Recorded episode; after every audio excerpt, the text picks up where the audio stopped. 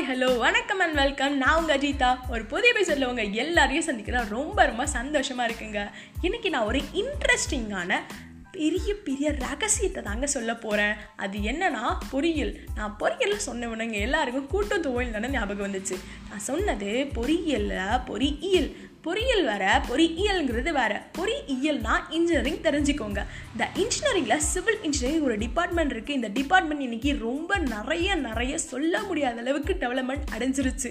For example JCB ரொம்ப நிறைய வெயிட்டாக இருக்கிற கல் கூட ஃப்ராக்ஷன் ஆஃப் செகண்டில் தூக்கிக்கூடிய மிஷின் இப்படி நிறைய டெவலப்மெண்ட் அடைஞ்சிட்டே தான் இருக்குது இந்த டிபார்ட்மெண்ட்டில் இன்றைக்கி பெரிய பெரிய ஜீனியஸ் நிறைய பேர் இருந்துட்டு இருக்காங்க. இந்த பெரிய பெரிய ஜீனியஸ் கூட ஏன் பேசிகிட்டு இருக்க? நான் கேட்டுட்டு நீங்கள் இந்த உலகத்தில் இருக்கிற ஒவ்வொருத்தரும் எல்லாருமே ஒருத்தர் கட்ட கட்டிடது இன்னைக்கு வரையும் ரொம்ப ஆச்சரியங்களோட இதை மனுஷன் தான் கட்டினானா அப்படிங்கிற ஒரு பெரிய சந்தேகத்தோடும் இந்த கட்டிடத்தை எப்படி கட்டினாரு? இந்த சிலையை இவ்வளோ அழகாக கட்டியிருக்காங்க. இந்த கோபுரம் இந்த தரையிலேருந்து இவ்வளோ ஹைட் இருக்குது வானத்தை விட ஹைட்டாக இருக்கும் போல். எப்படி தரையில் இருந்த கல் இவ்வளோ ஹைட்டுக்கு போச்சு? எந்த ஒரு மிஷினுமே இல்லாமல் இப்படி நிறைய நம்ப முடியாத அளவுக்கு ஒருத்தர் அவரோட கட்டிடத்தை கட்டியிருக்காருங்கன்னா நீங்கள் நம்புறீங்களா? அவர் யார் தெரியுமா?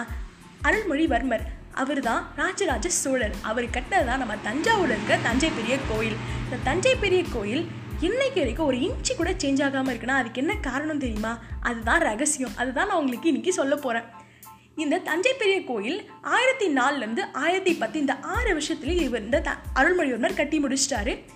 இங்கே என்னைக்காவது யோசிச்சிருக்கீங்களா? ரெண்டாயிரத்தி பத்தோட நம்ம தஞ்சை பெரிய கோயிலுக்கு ஆயிரம் வருடங்கள் முடிஞ்சிருச்சு.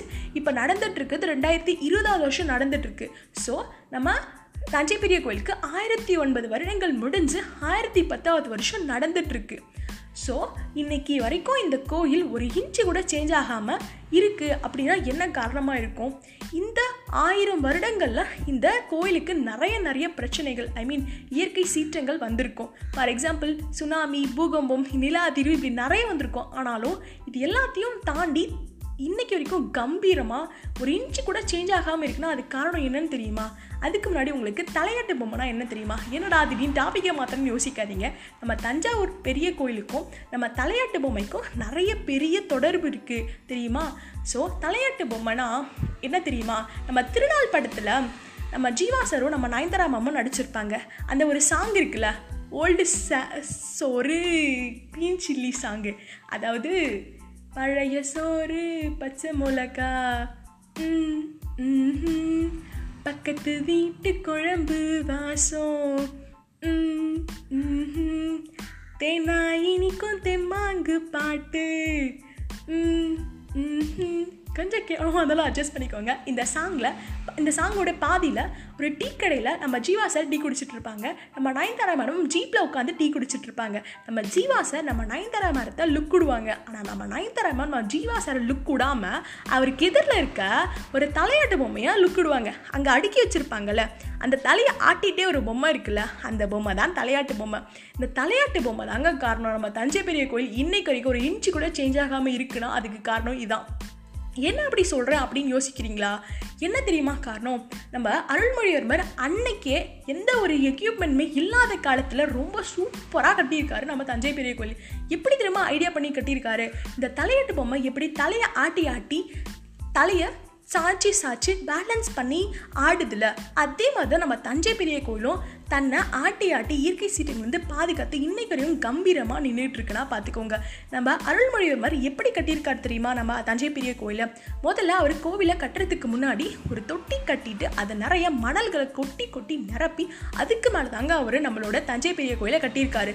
அதனால தான் இந்த மணல் என்ன பண்ணுது அப்படின்னா மணலுக்கு இயல்பாகவே அசைஞ்சு கொடுக்குற தன்மை இருக்குது ஸோ நம்ம நிலத்தில் எந்த ஒரு நில அதிர்வு சுனாமி இப்படி எது நடந்தாலும் இந்த மணல் என்ன பண்ணுதா கொஞ்சம் அசைச்சு அசைஞ்சு அதுக்கு அந்த அதிர்வுக்கு ஏற்ற மாதிரி அசைஞ்சு கொடுத்து நம்ம கோயிலை இன்னைக்கு வரைக்கும் பாதுகாத்துட்ருக்கு இவ்வளோ பெரிய ரகசியம் இருக்குது இதனால தான் இன்னைக்கு ஆயிரத்தி பத்தாவது வருஷம் நடந்துட்டுருக்கு நம்ம தஞ்சை பெரிய கோயில். இன்னைக்கு வரைக்கும் ஒரு இன்ச்சு கூட சேஞ்ச் ஆகாமல் இருக்குது இந்த சுவாரஸ்யமான விஷயத்தோட இன்னைக்கு டாப்பிக்கை முடிச்சுக்கிட்டு அடுத்து ஒரு சூப்பரான ரகசியமான விஷயத்தோட உங்களை நான் சந்திக்கிறேன்.